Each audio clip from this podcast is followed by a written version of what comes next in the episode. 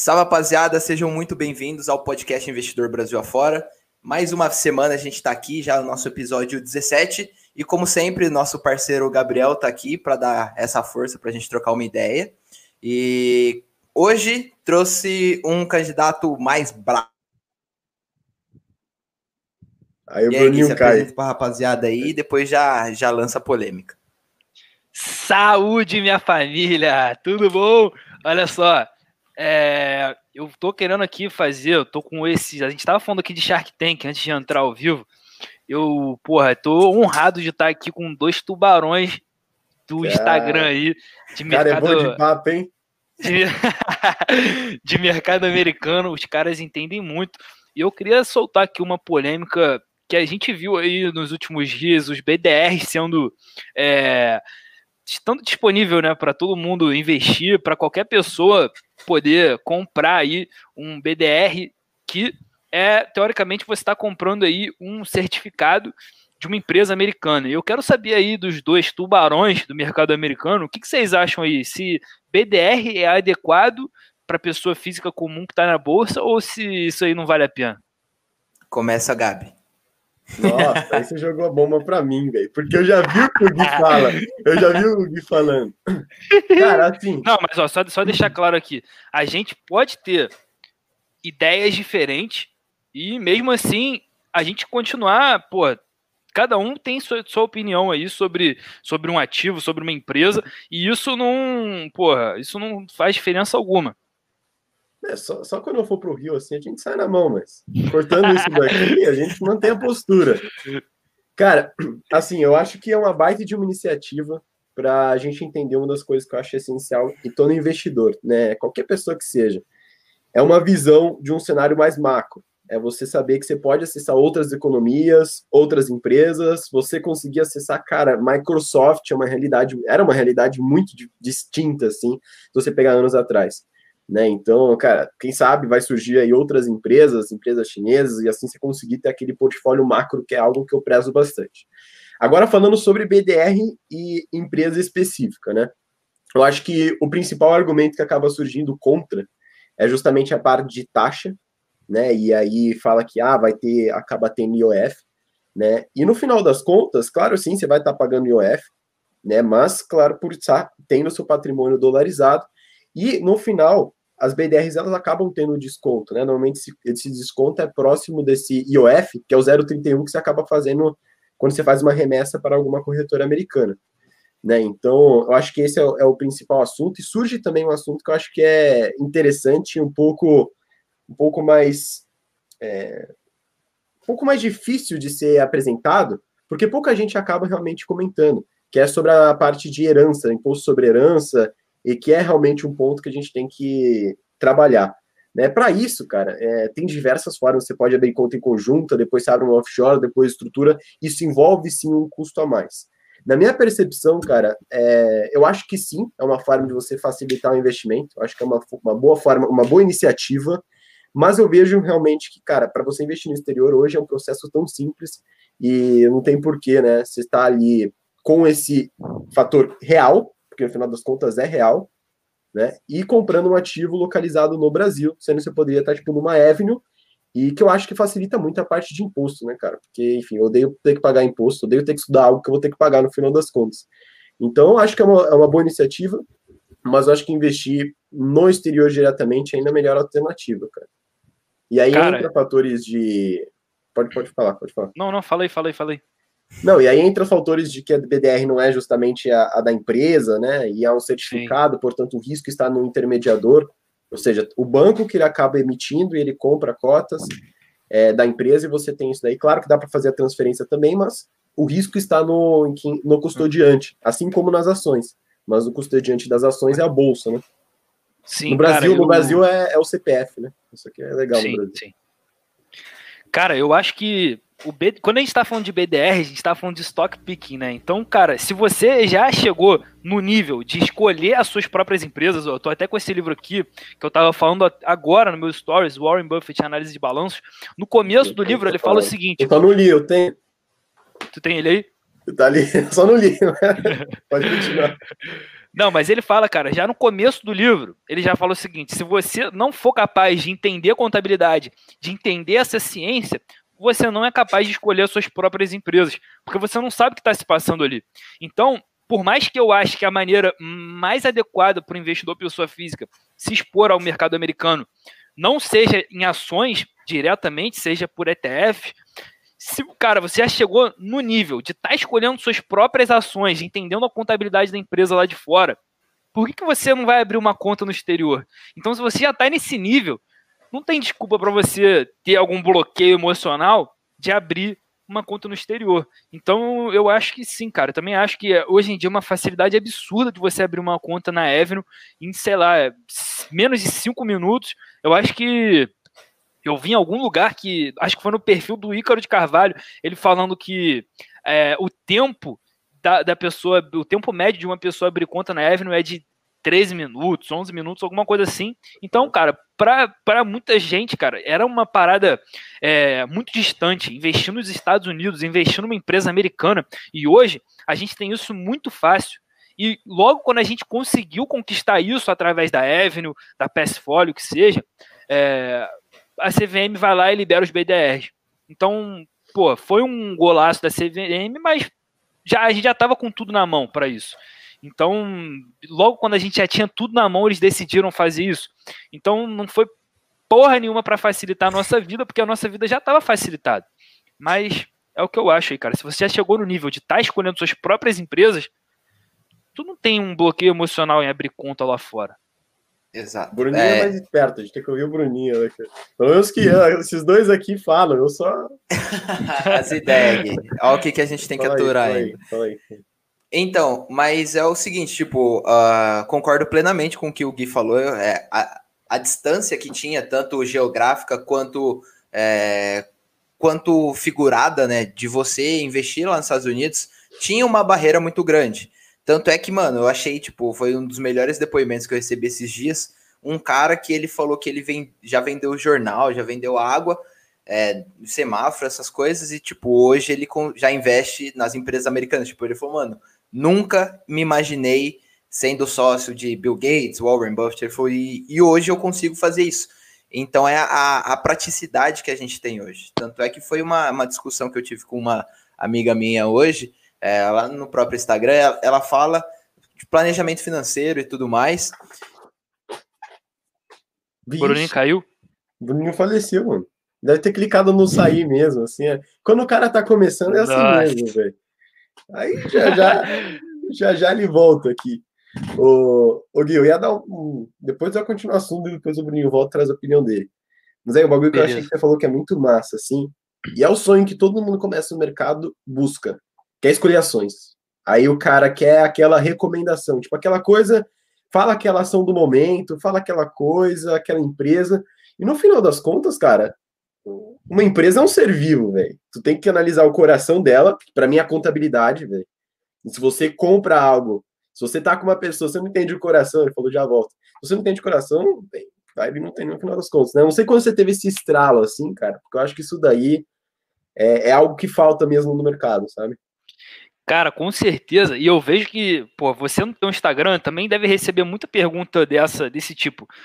Gabi, é bom comprar o, o fundo imobiliário XPML11, é bom comprar Amazon, é bom comprar Itaúsa, sendo que o cara ele não entendeu o principal. Não importa, cara, se você tem Amazon, se você tem Itaúsa, claro que essas empresas vão ter um, um resultado muito significativo na tua carteira. Porra, se você comprou Magalu aí, hoje em dia você estourou, né? Mas mais de 70% do teu resultado no longo prazo, ele tá ligado a como você faz a alocação de ativos no teu portfólio. Então, se você está diversificado em renda fixa, em renda variável, em ações no exterior, isso é muito mais importante você estar tá diversificado em classes do que estar tá pensando se você vai colocar pô, XPML 11, se você vai diversificar aí em setor elétrico, setor, é, sei lá, financeiro. Claro que você tem as classes de ativos e você tem é, os nichos dentro dessa classe. Então, pô, dentro de ações você tem setor financeiro, setor de saúde, e você tem que buscar diversificar isso sim. Mas a correlação negativa está entre você diversificar em classe. Concordo plenamente, cara. Eu acho que esse, essa primeira divisão que é mais complicada. Eu não sei. Você desenha bem a sua estratégia, ou você acaba ensinando assim, você faz, tipo, pô, eu vou ter tanto em renda fixa, tanto em renda variável, ou é uma zona, assim, porque eu sou meio desorganizado, não sei se tu é assim, velho. Cara, eu tento sempre manter pelo menos 25% em caixa. É, tem uma galera que não concorda com esse caixa, acha que é, é perda de dinheiro. Mas eu até dei essa resposta hoje. E o caixa, para mim, é um porto seguro, né, cara? O caixa é um momento que ele me dá antifragilidade. Quem leu antifrágil sabe que você tem que se beneficiar de momentos de caos no, no que tá, estão acontecendo. Então, quando você tem um caixa, você pode, pode estar caindo o mundo lá fora, que você sabe que você pode comprar as empresas que estão abaixo do seu valor, que o preço está abaixo do valor.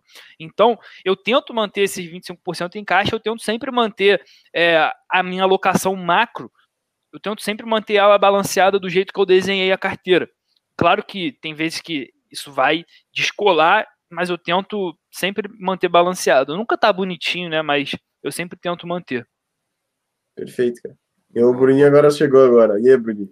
Tá melhor? Ah, eu tô, tô brigando com a internet aqui, então se eu sumir, já sabem, né? É, o cara compra oi, aí é complicado, né? Nossa, quem me dera. Tô short. Aí, ó. Caiu de oi é novo. é complicado, meu. Oi é complicadíssimo, velho. Ele foi falar que tá short. Tava short.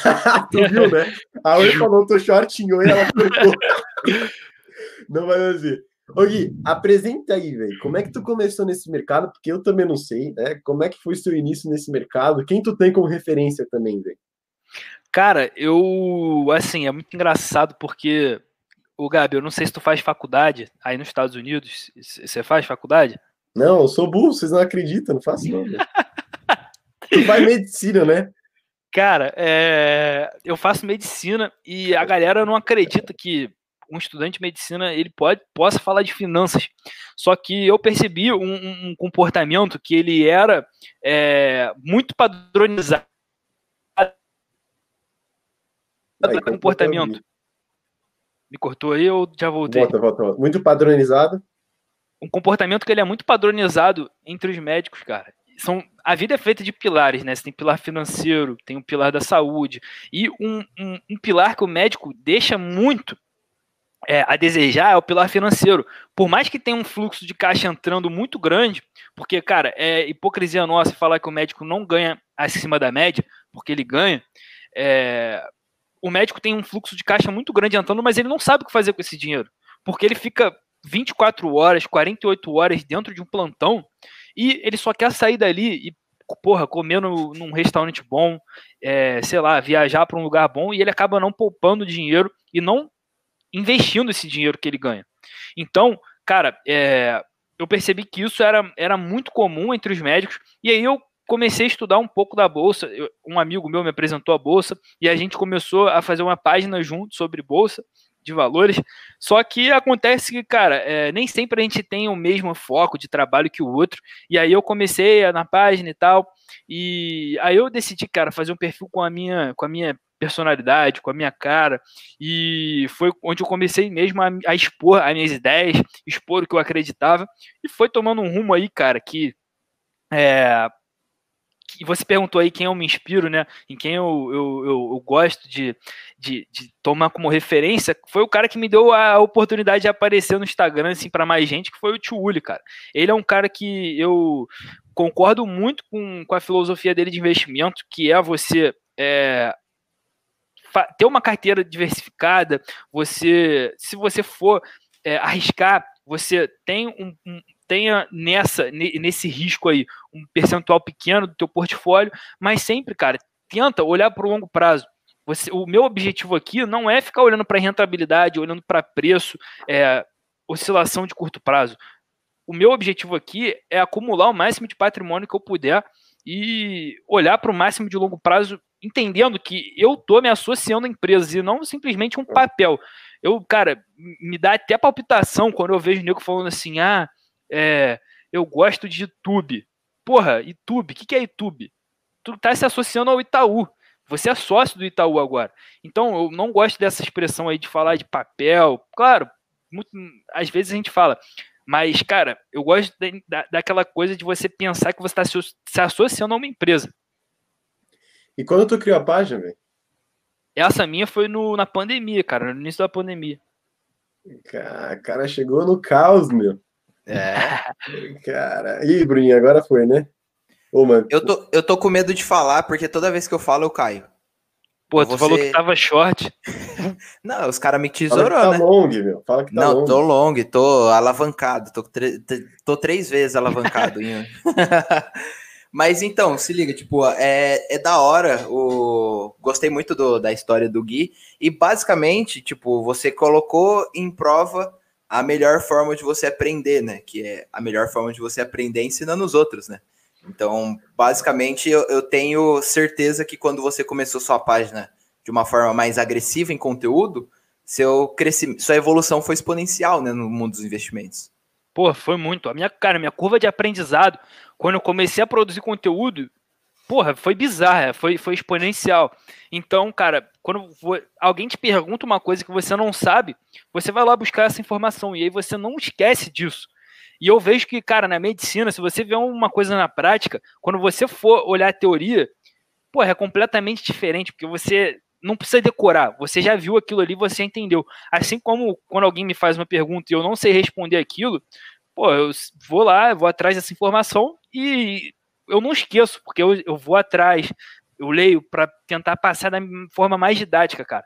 É, até porque, cara, quem fala que investimento é fácil, porra, ou não vive isso, ou simplesmente, cara, não sei, não sei o que passa na cabeça, porque investir não é fácil, cara. Investir não é uma tarefa fácil para quem não sabe nada. Porque, pô, a, a, minha, a minha tese do, do Instagram é falar que você não precisa ser um expert em investimento para você ter uma carteira de, de investimento que, vai, que ela vai trabalhar para você.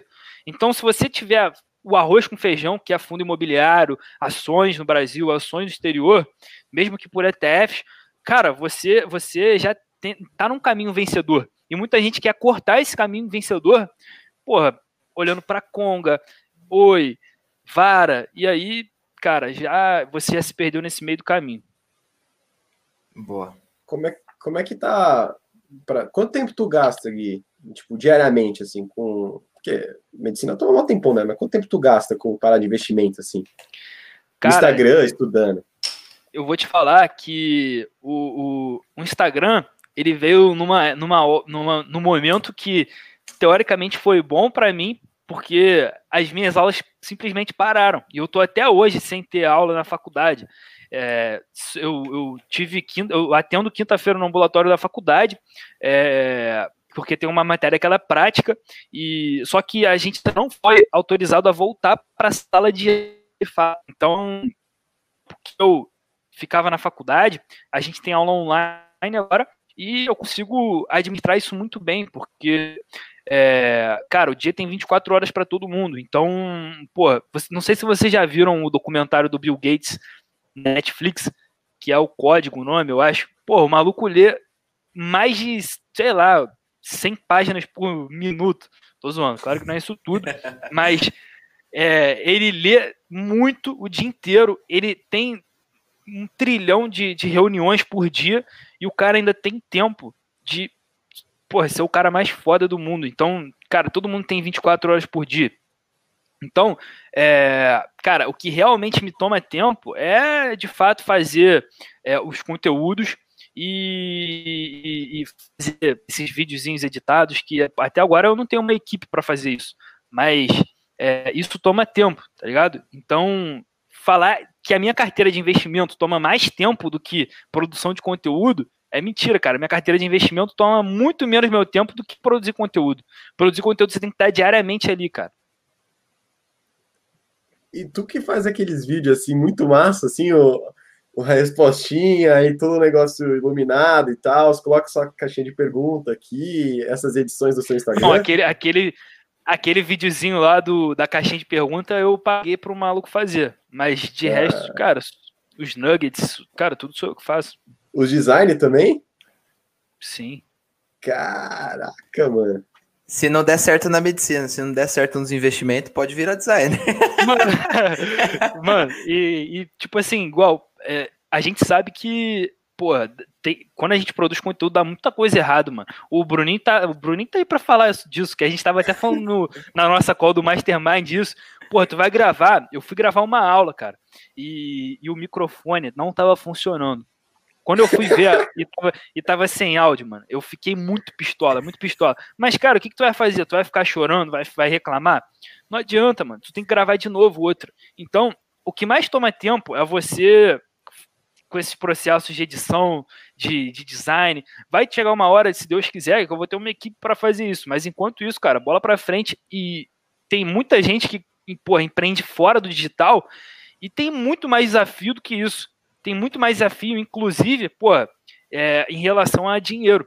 Porque, porra, quando você empreende no digital, você faz um investimento. Eu fiz um investimento que era esse, esse fone, o computador, mas beleza. É, é um investimento que com certeza ele. Você sabe que ele vai ser pago em um momento, porque o digital ele é escalável. Mas quando o negócio é físico, cara, muitas vezes, porra, tem loja aí que não vende um dia inteiro. Não vende um dia inteiro. Então, pô, o empreendedor, que, que abre uma loja, que tem um negócio físico, cara, ele passa muito mais perrengue do que a gente que empreende no digital. Mas é, eu já até, porra, me perdi aqui. Qual era a pergunta? Nem eu lembro. É, acho que ninguém lembra. Mas pegando o gancho do, do Gui, é, eu vivo as duas faces, né? É, eu tenho a empresa, a gente tem 50 funcionários no físico. Então, pô, faturando ou não faturando, Dia 5 e dia 20 tem vale para a gente pagar, tem, tem contas altíssimas ali para a gente pagar. Então a diferença, né, é que assim, Exato. se no digital você não faturar, beleza, você não vai morrer de fome. Você não vai ter, você não tem outras pessoas que acabam dependendo, porque até você ter ali equipe e tudo mais, alguém dependendo de você, você já tá muito maior, né? E você já tem uma estrutura e tudo mais. No físico, não. No físico é assim: você quer começar? Então já toma uns 10 peão aí para você cuidar e pagar as contas e tudo mais. É, se você quiser, desse jeito. E é assim, é um salário para o funcionário, um salário e meio para o governo. E se, se quiser. Senão vai, vai ser CLT o resto da vida. Sim, cara. Tu pensava em empreender nisso assim? É, tipo, já era a sua ideia quando tu começou, velho, quero tocar um negócio aqui, construir uma parada no digital mesmo? E, ou já vinha essa garra de empreender ou foi surgindo mesmo? Cara, empreender sempre, sempre teve. Não vou falar, porra, não vou dar aquele papo de clichêzão, né? Que, porra, empreender esteve na minha veia desde que eu saí da barriga da minha mãe. Cara, tá só queria Porque, tomar leite é assim. quando eu era pequeno. Tá Porque não é assim. Mas, cara, é, o meu pai, ele é médico e ele já teve restaurante, já teve loja, distribuidora, é, casa de festa. Então, já, já ele tem uma construtora. Opa Uh, salgadinho grátis. Mas, cara, é, eu sempre olhei isso com. Tipo assim, pô, eu, eu, olhava outros médicos e vi que o cara só trabalhava com a medicina e eu olhava meu pai, que era um cara que trabalhava com tudo. Então eu falava assim, pô, se eu for médico, eu não preciso ser só médico. Então, eu, cara, eu tinha uma vontade absurda de começar alguma coisa no digital, porque eu via o potencial de escalar esse negócio. Mas eu não sabia com o quê. Eu não sabia com o quê. Então, Cara, foi, foi sinistro, porque no, no, na virada do ano eu falei assim, caralho, eu, eu só queria uma luz, tipo assim, para começar, tá ligado? Para começar no digital. E aí eu falo que, pô, mano, isso é, isso é muito Deus agindo na nossa vida. E foi quando eu, esse meu amigo me chamou, ele começou a me ensinar sobre bolsa e, e, e na, dentro, dentro assim da faculdade e tal, ele no bem no começo. E aí a gente começou a fazer essa página juntos. Então, cara, é, eu comecei a botar a cara, eu tinha muita vergonha, e eu comecei a botar a cara nessa página, que não era meu nome a página. Hoje a minha página é meu nome, mas a outra página que eu era não era meu nome. Como é que era? Mas... Como é que era? Não, peraí. Depois, depois eu te mostro. depois eu te mostro. Eu te beleza, beleza. não era uma virada de chave, não, né? Não, eu conheci o Bruninho respeita. quando era virada de chave. Me respeita, me respeita que eu tenho história. Mas era tipo isso, mas era tipo isso. E fica muito mais fácil de você botar a cara quando não é o teu nome, porque as pessoas não vão te achar, tá ligado? Ninguém vai, ninguém vai pesquisar lá, porra, virada de chave, do nada no Instagram e vai estar o Bruninho, tá ligado? Então era a mesma coisa comigo. E aí foi como, quando eu comecei a, a botar a cara, perder a timidez. E aí quando eu fui migrar pro meu outro, já era bem mais fácil. sabe? Já era bem mais fácil falar, já estava bem mais um, um pouco mais articulado. Eu era muito travado ainda. Se você for ver meus destaques lá do começo, porra, era foda. Mas. É sempre, né, mano? Mas mesmo assim, era, era, era assim, né, que aconteceu. E, pô, Deus escreve certo por linhas tortas, irmão. Eu comecei a, a, a, a vingar nesse meu perfil e foi muito bom porque hoje dá muito certo e eu acho que as pessoas têm uma conexão muito maior quando é o seu nome é você ali do que uma página por trás. O Bruninho pode até falar isso porque ele migrou, ele migrou da virada de chave para Bruninho. Então, cara, as pessoas têm muito mais identidade com o que você é do que com, com uma página com o nome de outra coisa. É, é, no final a gente se identifica com pessoas, né?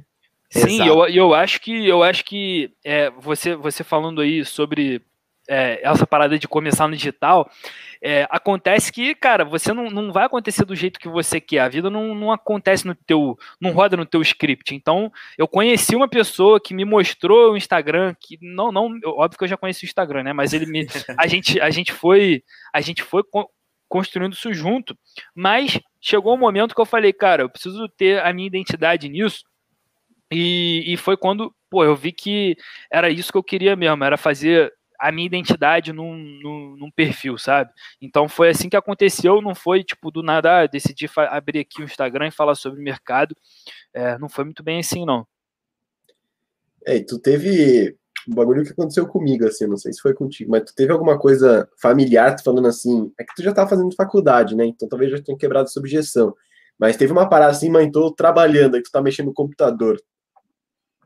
Ou tô estudando, assim, para ensinar para dar. Cara, é engraçado porque a minha mãe, ela, ela até entende isso, ela é muito cabeça aberta, mas o meu pai, ele é muito cético em relação a investimento, cara. Ele não, ele acha que ele não, ele é uma pessoa que ele tem muito sucesso no empreendimento dele. E então ele é a pessoa que não pode investir em renda variável, porque ele vai perder dinheiro. A gente vê o nosso patrimônio oscilando todo todo dia. Então você vê que você está no negativo, vai acontecer uma crise, você vai ver que seu patrimônio vai derreter, mas isso a gente sabe que é temporário. Meu pai ele não consegue, ele não consegue perder, então ele não entende nada sobre investimento e o único investimento que ele faz é imobiliário, né? Mas Normal. é então, cara, ele não bolsa é cassino e, e não dá dinheiro, tá ligado? Nesse nesse nesse nível. Então, ele não entende isso de, de, de investimento e, e de empreender na internet, tá ligado? É uma parada muito distante. E eu costumo falar que, cara, o, o, resultado ele fala muito mais alto que qualquer coisa. O dia que eu chegar com um pacote de dinheiro de um lançamento, ele vai começar a entender que isso realmente é um trabalho. É, muito bem feito. Tipo, é, eu não digo que meu pai é 100% cético sobre isso, né? Porque meu pai também é empresário, né? Sempre empreendeu ali. Mas ele meio que desmerece, assim, sabe? Aqueles negócios, tipo, seu pai. Ah, filho, você ainda tá fazendo uns negocinhos de live? Daí eu falo, ah, pai, tô fazendo negocinho de live.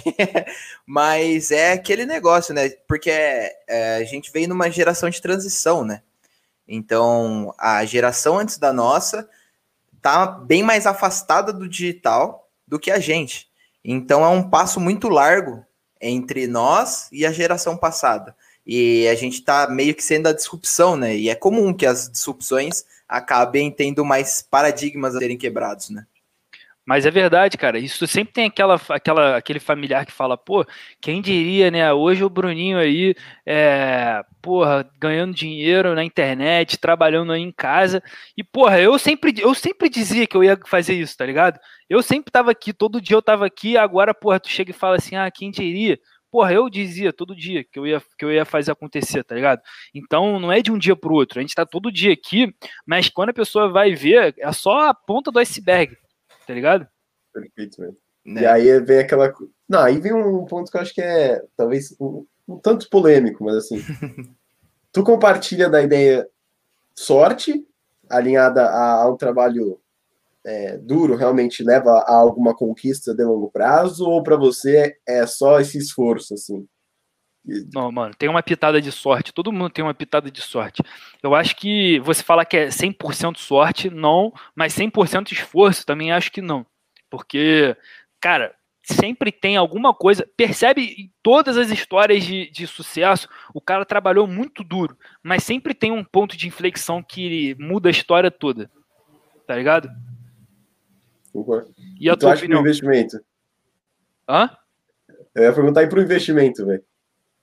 Como assim, pro investimento? Tá falando de uma carteira de investimento? Exato. Tu acha que tem um fator sorte nela? Tipo assim, tu, sei lá, tu comprou uma empresa e ela deu muito certo, assim, ou você acha que é porque você conhece locação, você estudou bem? Isso aí é um assunto da hora, velho. Boa. Sim, não, isso é. Eu acho que assim, também tem um fator sorte, cara. Também tem um fator sorte. E, igual, cara, quem, quem tinha Arizo aí na, na carteira, Arizo disparou por causa da compra da, da reserva.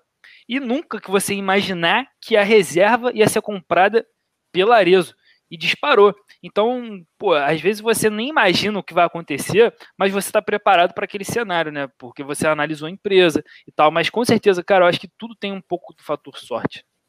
Não, concordo. É, é, se você for levar também, tipo, o, o fator sorte, você tem que entender que para você estar tá exposto a ele, você tem que estar tá no game, você tem que estar tá no jogo. Então, é, se você for levar em consideração o, um bagulho que o Gabi gosta muito, que é o Five Factor Model, fama em French, é, o fator principal ali, o fator primordial é exposição ao mercado. Então, para você estar tá exposto, para você ser, porra, aqui, você deu sorte, irmão, você deu muita sorte. Mas para você dar sorte, você não tava mexendo no celular, moscando dentro do, deitado na sua cama, tá ligado? Exatamente. Então, é, a forma que a, a, a, vida imita a arte e a vida imita a bolsa, a bolsa imita a vida. É, é basicamente isso. Você tem que estar tá exposto para você ter tá, tá, os fatores principais ali, o fator principal do, do 5, né? A exposição ao mercado, e o fator principal da sorte é você estar tá no, no jogo, né? Então, porra, Melhor analogia que eu já pensei. Eu acho que eu vou até sair da live depois dessa. Valeu, gente. Cara, eu concordo muito. Isso, isso, é, isso é verdade. Um exemplo disso é o Thiago Negro. Ah, cara, pode pegar todos os cases de sucesso. O Tio Uli é um que foca digital foi o Ryan. Ele, ele comprou uma mentoria que na época era dois mil reais e hoje é, 30, é, sei lá, 35 mil reais a mentoria do Ryan. Só que, porra, como que ele ia imaginar que o Ryan ia ser o cara que ia alavancar a carreira deles, com uma mentoria de dois mil reais. Então, se ele fosse um, um, cara que não soubesse nada de mercado também, ele não teria alavancado do jeito que ele que ele está hoje em dia, sendo uma das maiores autoridades no Brasil em investimentos. Então, pô, óbvio que dependeu do conhecimento dele, dependeu do mérito, ele tem o mérito dele, mas tem o fator sorte também no meio. Thiago Nigro a mesma coisa. E todos esses cases de sucesso também. E, Guito, acho que uma, uma solução, por exemplo, na vida agora. Sei lá, você está tocando medicina, depois eu quero saber até mais como você quer levar isso daí. Mas, sei lá, para a pessoa ter sorte, ela tem que estar exposta. Isso a gente já está pegando. E você acha que ela tem que se expor, então, a diversos, é, sei lá, diversos nichos? A pessoa tenta aí abrir um escritório, a pessoa trampa nisso aqui, a pessoa, sei lá, estuda também alguma outra coisa. Então, acho que essa forma de exposição tentar várias coisas. O Gary Vee fala muito disso, né? Tu tem que testar várias coisas na vida para até tu ver alguma coisa que tu acha certo e tu vai nessa parada. Tu acha que é assim mesmo? Acho que arriscar em todas assim, dá tiro para várias direções ou é um certeiro mesmo? Cara, eu acho que assim, quem, quem tenta ser bom em tudo acaba não fazendo nada bem. Já, tu, com certeza tu tem algum amigo aí que já foi é, já tentou ser jogador de futebol, jogador de basquete, é, pô, já tentou de tudo. Tentou até cantar, ser músico. E, e, o cara não deu certo, porque o cara tá toda hora em um nicho. Então eu acho que isso acaba.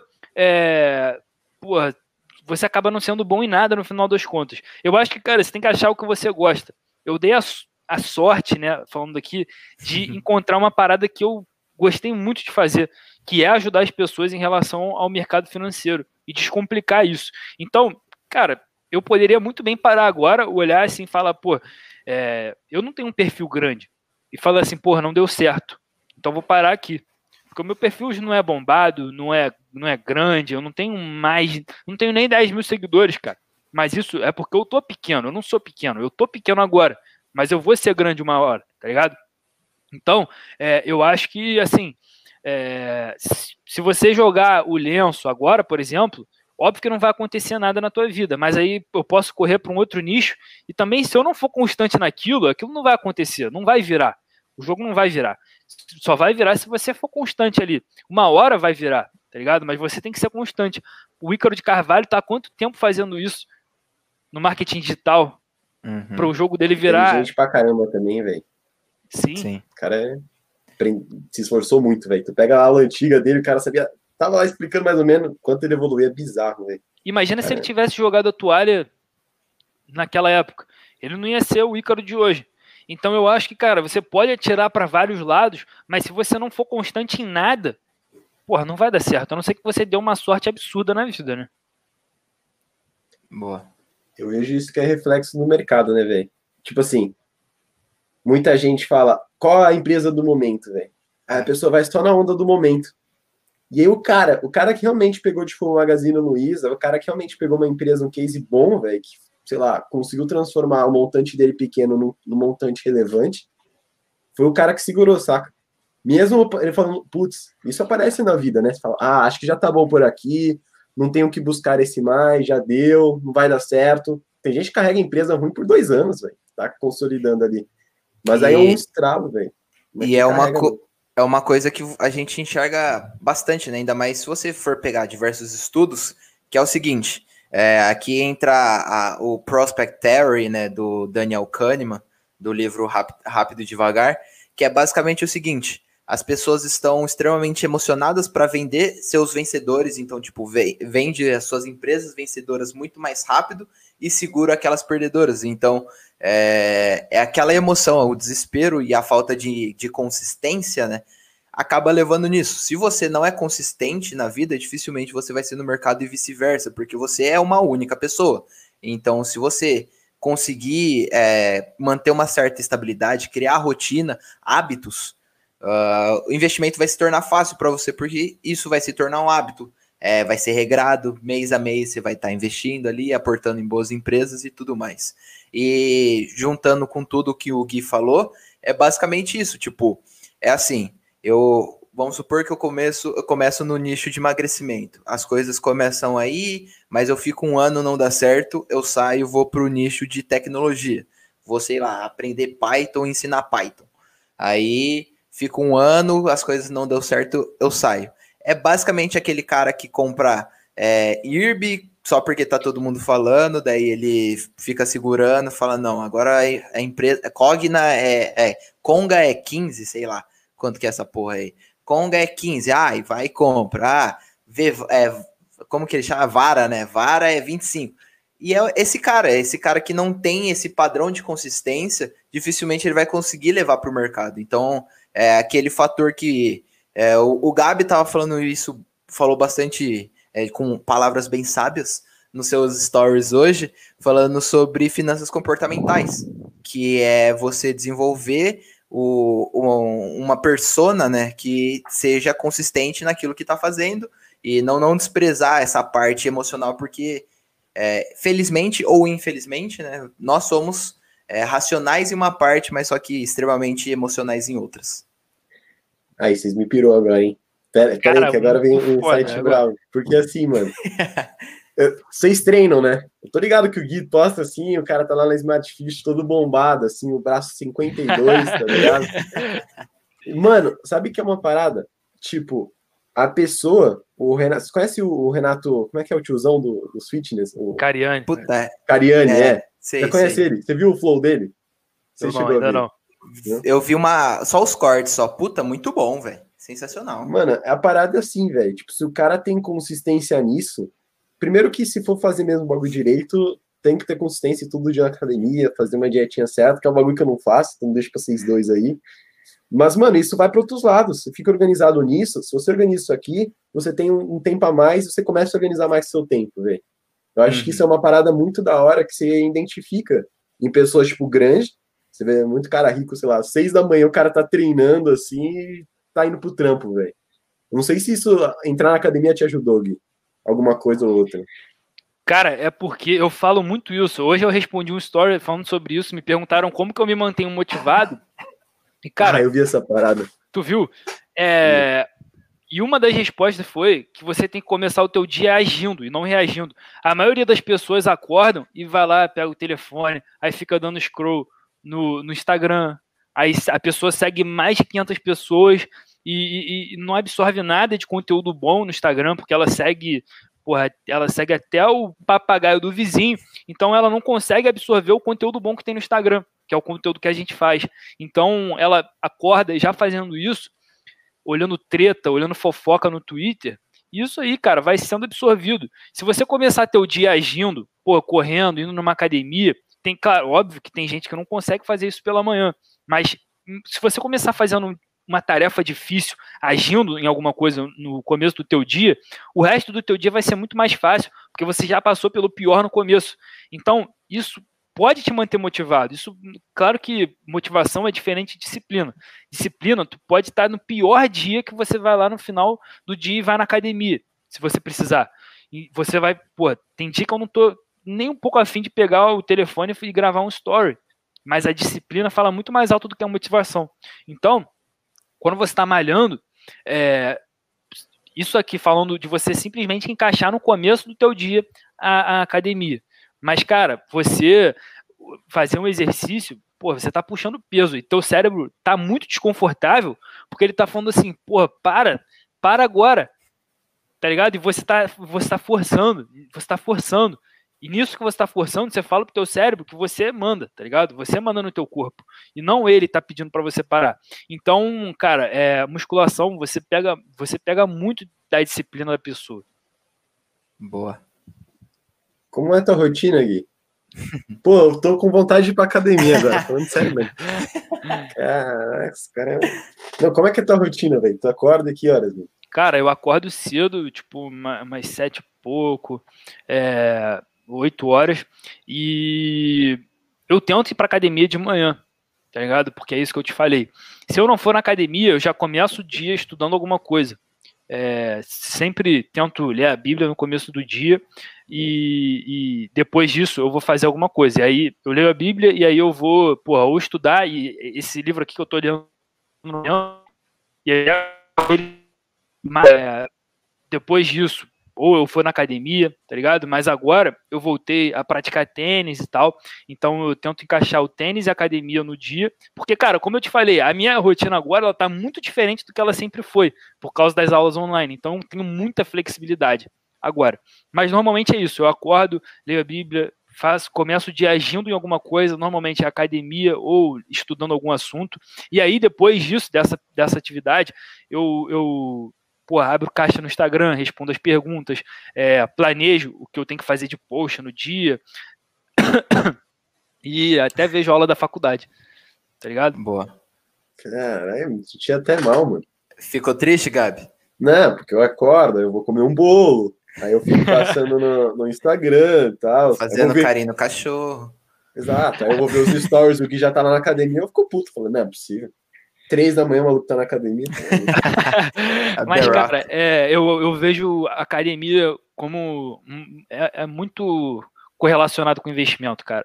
Você fazer dieta e ir na academia, você tá abrindo mão de um prazer de curto prazo, que é você comer um doce, que é você é, matar a academia, para, cara, você ter um benefício de longo prazo, que é lá na frente você vai colher isso. Igual investimento, você para de, de gastar com bobeira, com futilidade, e você começa a poupar. Só que poupar, assim como fazer dieta, é desconfortável pra caramba pra gente.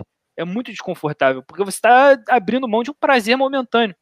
E, só que você lá na frente quer colher esse, esses frutos que são teus dividendos, que é o, uma carteira de investimento que vai te gerar é, que vai trabalhar para você, né, no final das contas, que vai te dar mais tempo para você ficar com, com quem você realmente ama, que é o que importa para a gente, né, cara?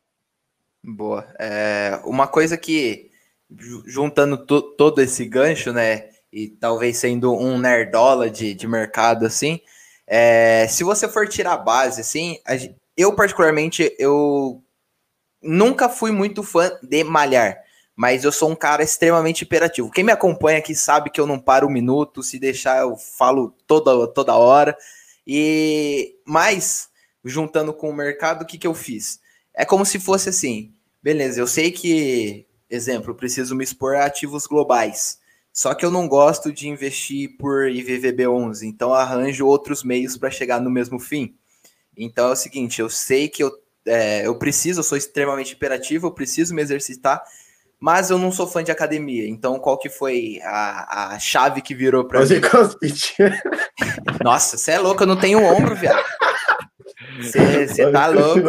Eu não segurei essa daí. O cara abriu o microfone só para dar risada.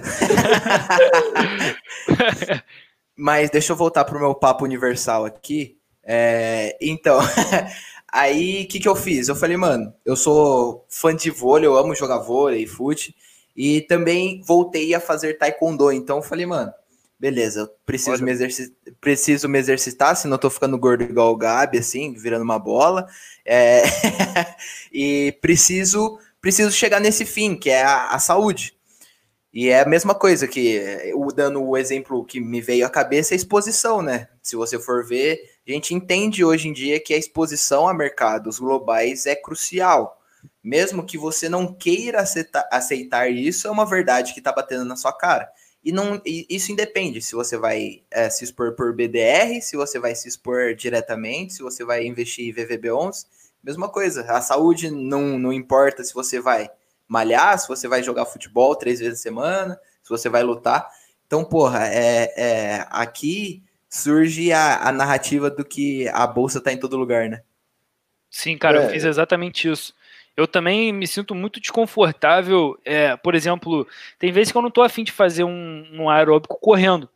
Isso para mim é chato pra caramba, mas é, para atingir o mesmo, o mesmo objetivo final, eu introduzi o tênis, que é uma atividade que eu fazia e tinha parado, e é uma parada que eu me divirto muito, não sei porque eu parei, mas, cara, eu, eu reintroduzi e acaba que o final é o mesmo, só que você só trocou o meio.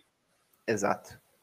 Caraca, Oh, eu, eu falei dessa parada aí, ó, o Bruninho, que até chegou a contar no, nos stories, mano, porque, tipo, era assim, eu estudar finanças, e aí eu pegava, tipo, o investidor inteligente, porque o investidor inteligente ele não é muito é, prático questão de números, né? Sim, sim. Ele é mais emocional. E eu ficava bravo, mano, porque eu falava, tá bom, beleza, segura aqui, não vende aqui, beleza. Só que no final das contas, né, tipo, a minha cabeça agora é assim. Tá, entender contabilidade, beleza. Tipo, eu tenho certa facilidade, mas é só você pensar, vai ser chato, tem hora que vai achar um burro, não entende nada mas tu insiste, aí tu insiste e tu entende. Mas a parada é assim, para tu insistir e para tu continuar realmente utilizando a contabilidade nas empresas, tu tem que ter um negócio antes disso daí, que é justamente o que tu falou, Gui. Agir, né, e não reagir. Porque se tu falar, putz, é muito complicado, deixa quieto, já tá reagindo, né? Então, tu não vai fazer o negócio.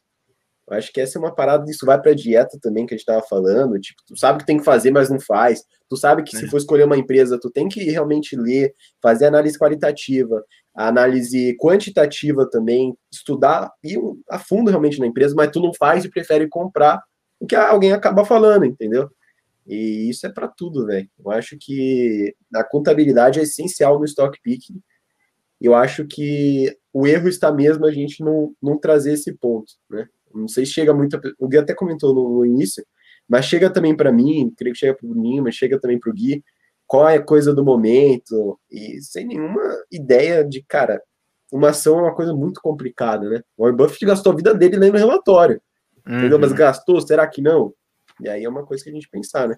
Isso entra muito no que a gente falou, né? Da pessoa querer ficar atirando para todos os lados, querer ficar encontrando a nova Magalu, investindo em Cogna, é, Vara, Via Varejo, Cogna, e sempre ficar tentando comprar dica, comprar dica, em vez de ser constante naquelas boas empresas que ele sabe que, que, que são. Todo mundo sabe no final das contas quais são as boas empresas que tem na bolsa. E em vez dele ficar sendo constante ali, ele fica toda hora querendo diversificar, igual aquele cara que a gente combinou, que é um perfil né, de, de pessoa que fica atirando para todos os lados e quer dar certo em alguma hora, sendo que ele não está sendo constante em nada. Então, o que a gente está falando aqui acaba que todo esse comportamento acaba refletindo no mercado, né?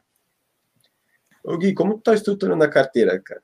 Como é que você tem dividido, assim? Não tanto a parte de números, mas só o racional. Sim, cara, eu tento dividir minha carteira em quatro, porque quem leu lá o, o, investidor inteligente, vê que ele fala que o, investidor agressivo ele tem 75% do investimento em renda variável e 25% em renda fixa, que é o, que são aqueles 25% que eu falei no começo do, da nossa conversa, que eu mantenho em caixa. Os 75% eu divido ele em três: em fundos imobiliários, ações no exterior e é, ações no Brasil. Então, é, sempre que eu que eu começo falando de investimento, eu falo, cara, quer investir? Beleza, então você tem que estar exposto a três classes pelo menos: renda fixa, ações no Brasil e ações nos Estados Unidos. Se você quer começar a investir, não importa se você é profissional ou amador, você tem que estar nessas três classes, porque elas são renda fixa, teoricamente, é a taxa livre de risco. Ações nos Estados Unidos e no Brasil tem correlação completamente diferente. Então a correlação deles é negativa. Então, se você quer ter um investimento seguro, deitar a cabeça no travesseiro, é isso que você tem que fazer. Então, eu, a minha posição nessa, nessa classe que eu falei, que são as ações no exterior, é através do VVB11. É através do VVB11 e as ações no Brasil e fundos imobiliários.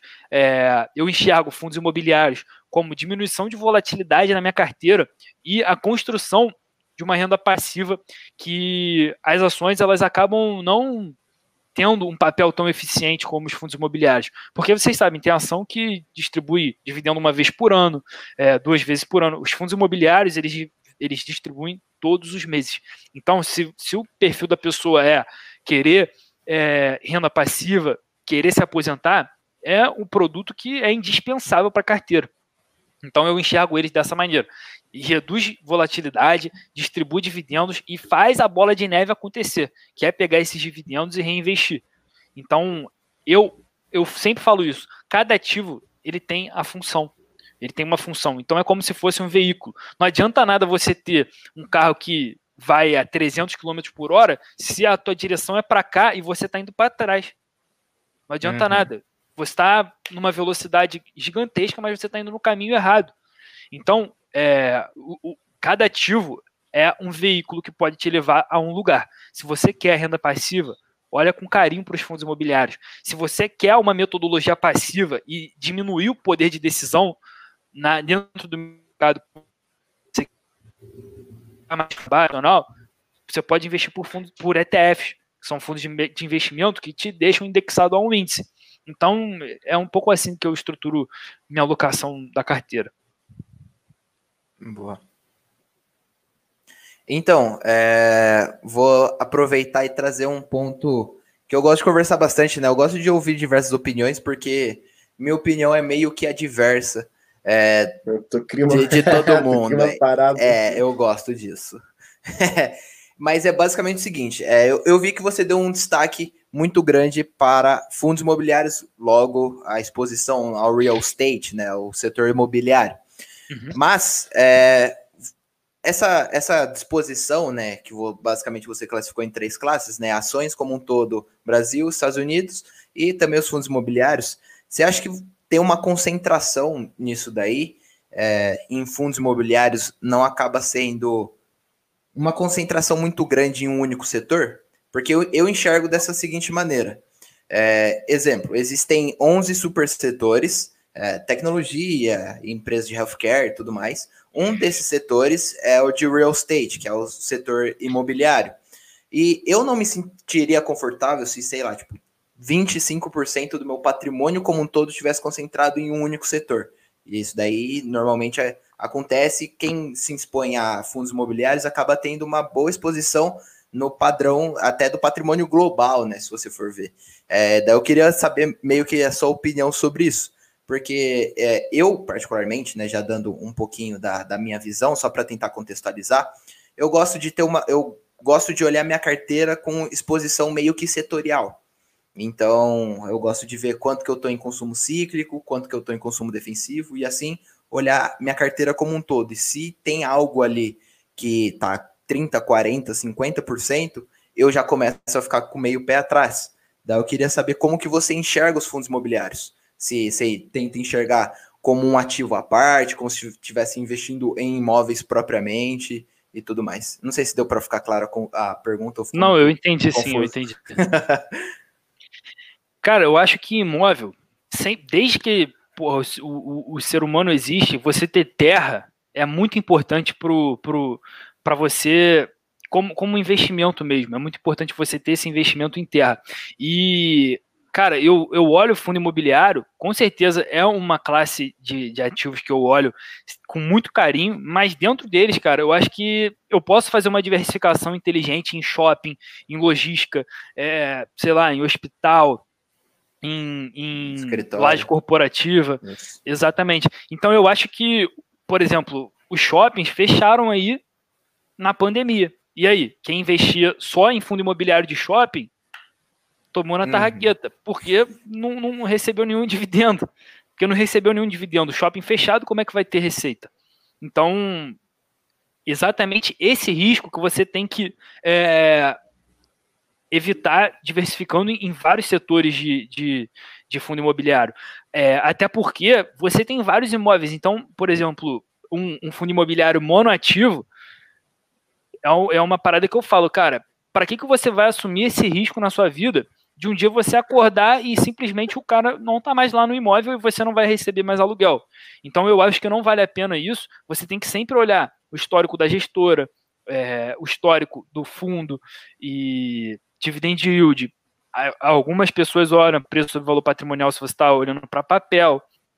Então, cara, se você diversificar em vários setores, eu acho que você dilui um pouco desse, desse risco aí. Boa. É, ô, ô Gabi, juntando com o que a gente conversou, acho que no podcast passado, é, que você estava até estudando bastante sobre REITs, que a gente comentou é chato, no começo. É ah, para. chato, chato é você, tio. Não fala de REIT assim, não. É... Mas, ô, até trazendo informação assim, é, no, os REITs, quando a gente vai falar de como se fossem os primos dos fundos imobiliários americanos, né, que a gente tem, basicamente eles estão diversificados em acho que 12 setores, se eu não me engano. Então você consegue fazer uma diversificação muito boa.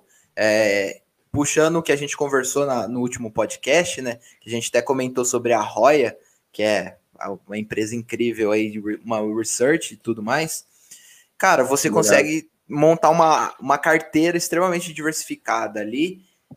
Porra, você tem 12 classes de REITs. Você consegue investir, tipo, em imóveis que tem que são atrelados à maconha, consegue a, a imóveis atrelados. Long, tá long, mas no IP, é, IPR, não é?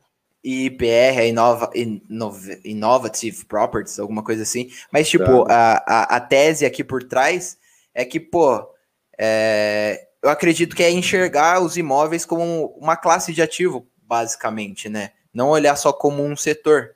É você tentar agregar o gregos, agradar ali todos, né? Agradar todos. E você, tipo, beleza, vou me expor a imóveis, mas eu não vou comprar só o terreno aqui do lado de casa. Eu vou comprar um apartamentinho ali, um negocinho ali, e assim você vai diversificando. A tese se aplica aqui também. Agora vamos escutar a opinião do especialista. Gabriel, na voz. Não, mano, eu ia perguntar assim, ó. A gente tá.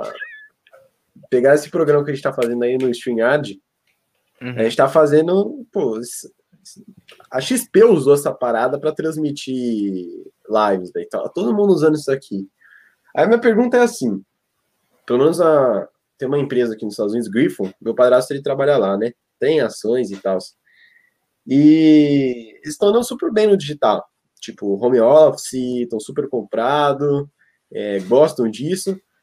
Como é que vocês observam aí laje corporativa e o Brunão Office, véio?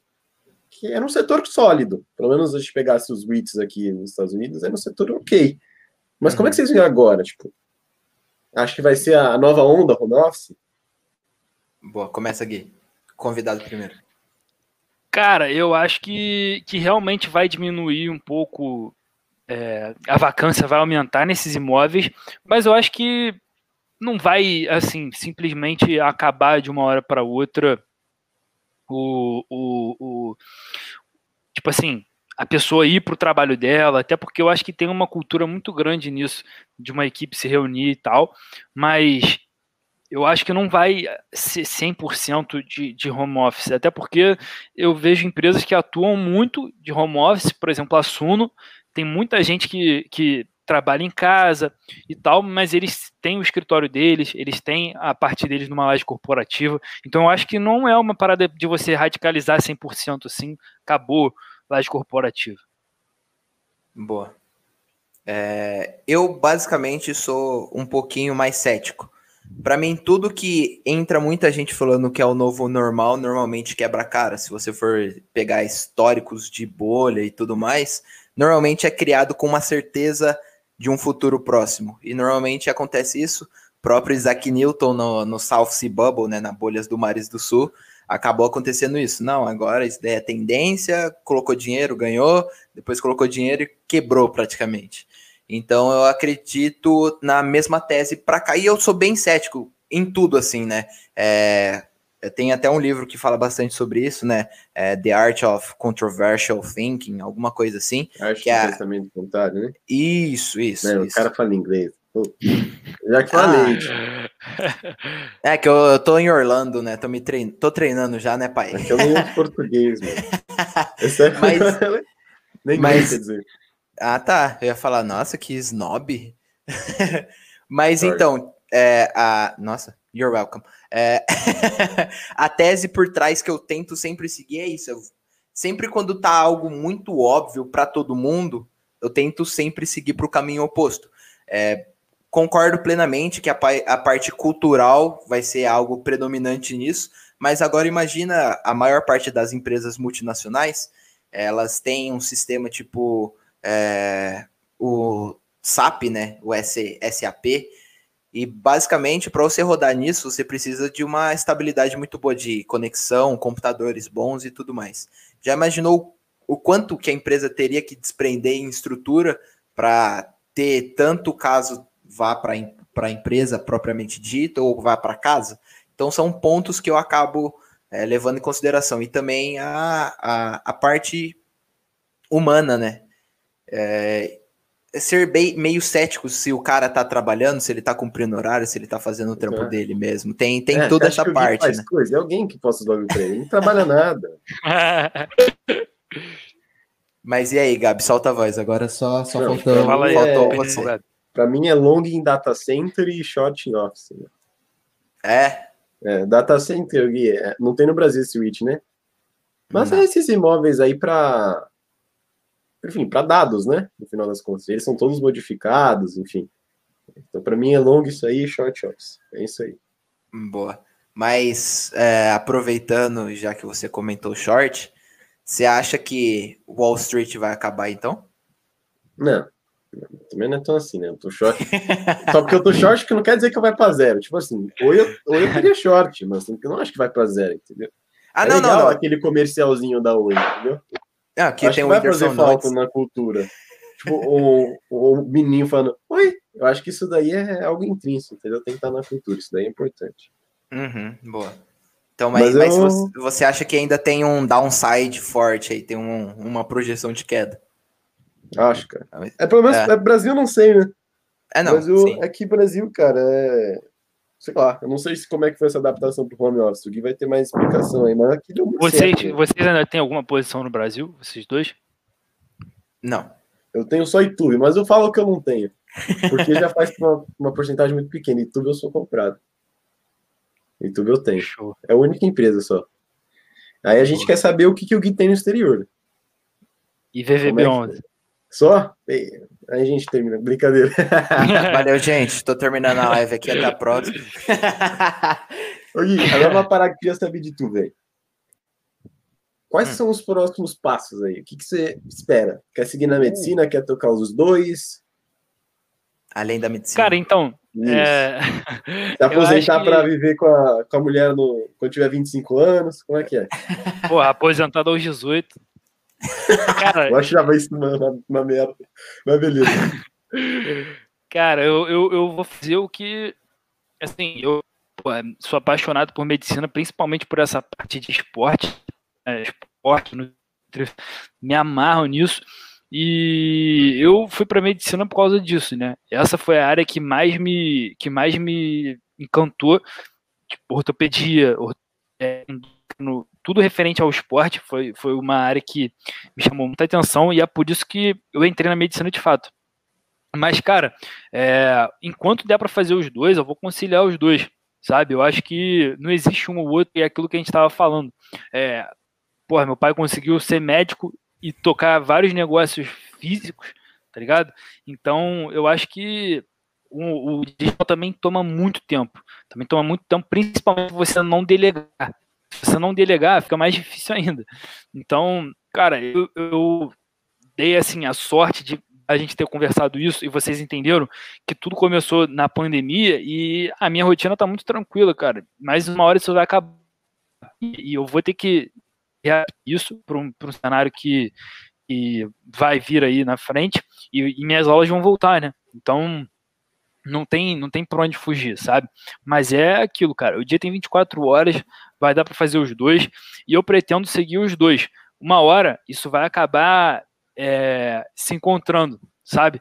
Uma hora o meu perfil, é, eu não vou falar de medicina, não vou falar de, de é, sei lá, de como um remédio ele pode ser benéfico para a saúde de uma pessoa ou não, mas eu acho que tem muita coisa da medicina para agregar no mercado. Até porque é. é, você falar, a gente acabou de falar de dieta, de treino, é, fazendo várias analogias ao mercado. Então eu acho que tem muita coisa para agregar sim.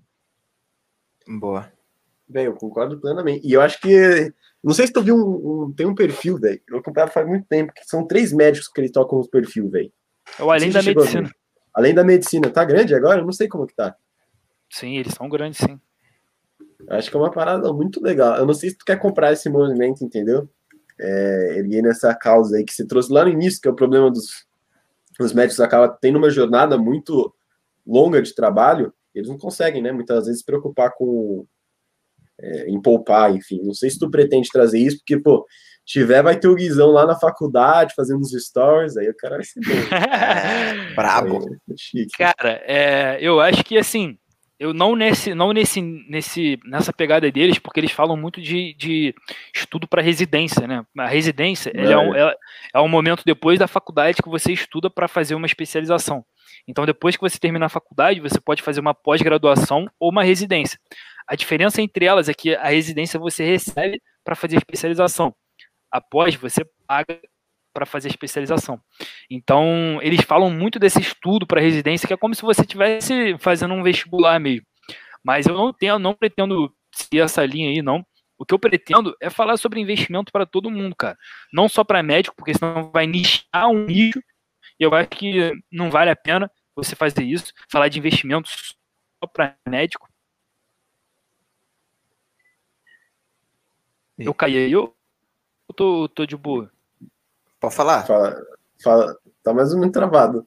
Falou, falar só de investimento, de investimento só para médico. Aí travou. Voltou, voltou aí ou não? Agora eu acho que eu caí. O Gui. Então, é só o Gui, meu. oi, oi, oi, oi. Aí. Tô escutando. Ai, caralho.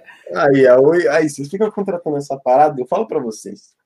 Vocês oh. ficam short nisso aí, vocês acham que eu tô exagerando. Deixa eu ver. Ih, tem dois guias agora. Cara, cara, é por isso, por isso o cara estuda medicina e ainda toca uma parte. é dois guias. é o Mas eu tava falando aí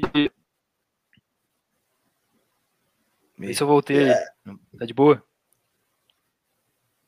Acho Pode que falar. agora tá, acho que agora tá. Tava falando de falar sobre só investimento para médico. Eu acho que não vale a pena você fazer isso, até porque eu acho que eu tenho é, um conteúdo para agregar para todo mundo, né, cara? Mas...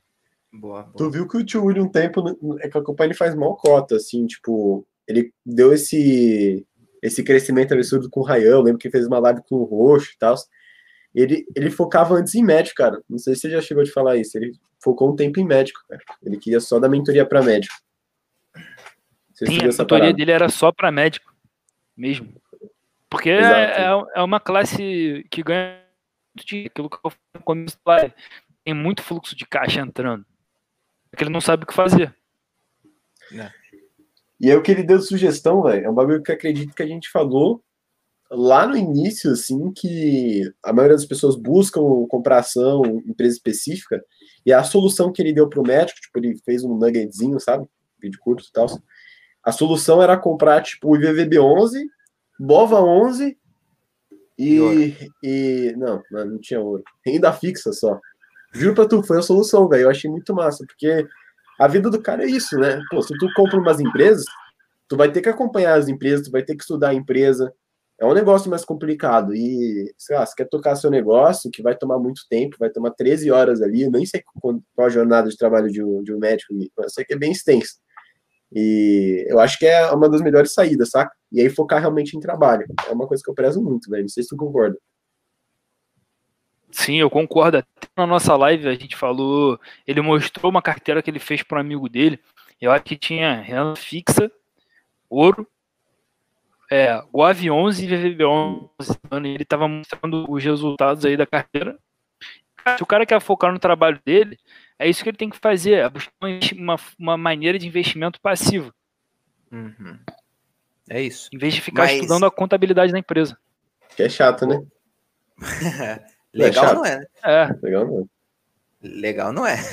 Mas é, já que a gente está comentando sobre essa certa passividade, é, eu sei que o Gui ele gosta bastante de uma estratégia de investimento, um modelo de investimento que é o Factor Investing. E aí, Gui, conta um pouquinho mais para a gente sobre isso, quais, é, quais foram as carteiras, você já chegou a montar uma carteira e investiu baseado em Factor Investing? Conta aí um pouquinho da, da sua experiência sobre Factor Investing para nós. Agora é o momento que a gente critica o Gui? Ou não? É só depois? Ah, não, ó. agora a gente deixa e ele sem querer cai da live.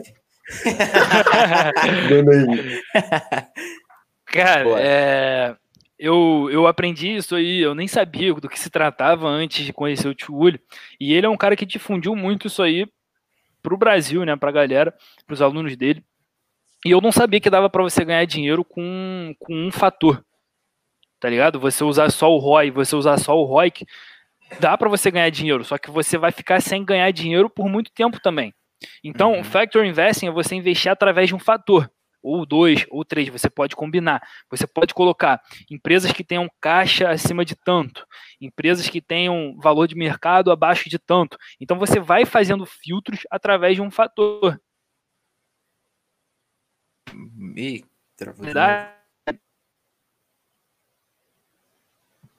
Vai, eu acredito. Vai, Gui, falta pouco.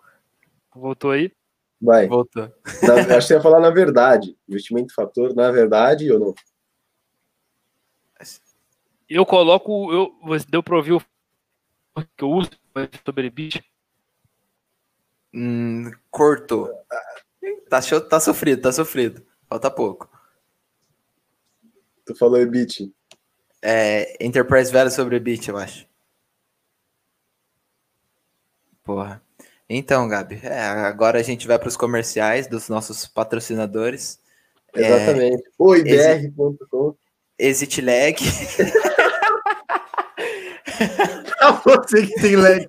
Tá com a internet ruim. Melhor patrocínio, você tem três dias grátis. É só acessar o link que está na descrição. Beleza, Gui? Entendeu é. isso daí, né? Não ficar lag no seu stream. Acho que já o Gui conecta em outro aí. Boa. É... Tem alguns beats aí pra gente ler? Não, beats ainda não tem, velho. Um dia, velho. Um dia vai aparecer uns beats. Um assim. dia, um dia. Exato. A gente, a gente vai estar tá na, na Twitch fazendo isso no estúdio ao vivo e daí não vai ter esse problema de, de travar o convidado e sair.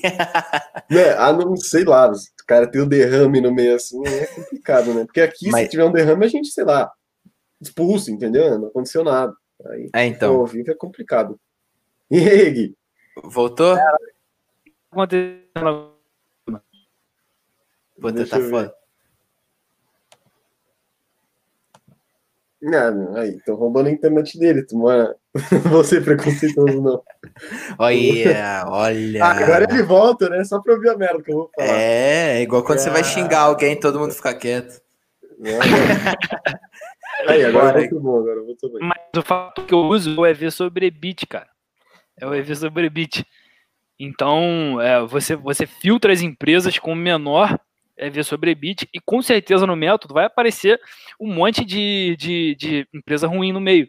Aparece Smiles, aparece, é, sei lá, GPC Participações, empresa que eu nunca teria na minha carteira normalmente, mas é, isso aqui eu não estou tirando da minha cabeça. Tá? Eu não tô, eu não tô inventando isso. Existe um livro chamado The Little Book That Beats the Market, que é do Joe Greenblatt. Ele fala isso no livro. E, e se você tirar a empresa do método, a empresa do, da carteira que lá, você vai, o teu modelo vai performar pior. Então, se você tem algum vínculo afetivo com a empresa, sei lá, o teu método gerou oi, e você tem algum vínculo ali negativo com ela, você não pode tirar ela do teu método. método. Quê? Aí pode mudar de método ou não? Brincadeira. Não, pode, você pode usar, você pode usar o que você quiser, mas a minha por exemplo, ela é uma empresa que eu nunca teria, mas se eu tirar ela, o tem segundo o criador do modelo, que é o Joe Greenblatt, desse, dessa filosofia de factor investing. Então, cara, é simplesmente você colocar na planilha um fator, usar esse fator para filtrar as empresas, coloca filtro de liquidez, é, coloca filtro de, de valor de mercado, você pode colocar o filtro que você quiser.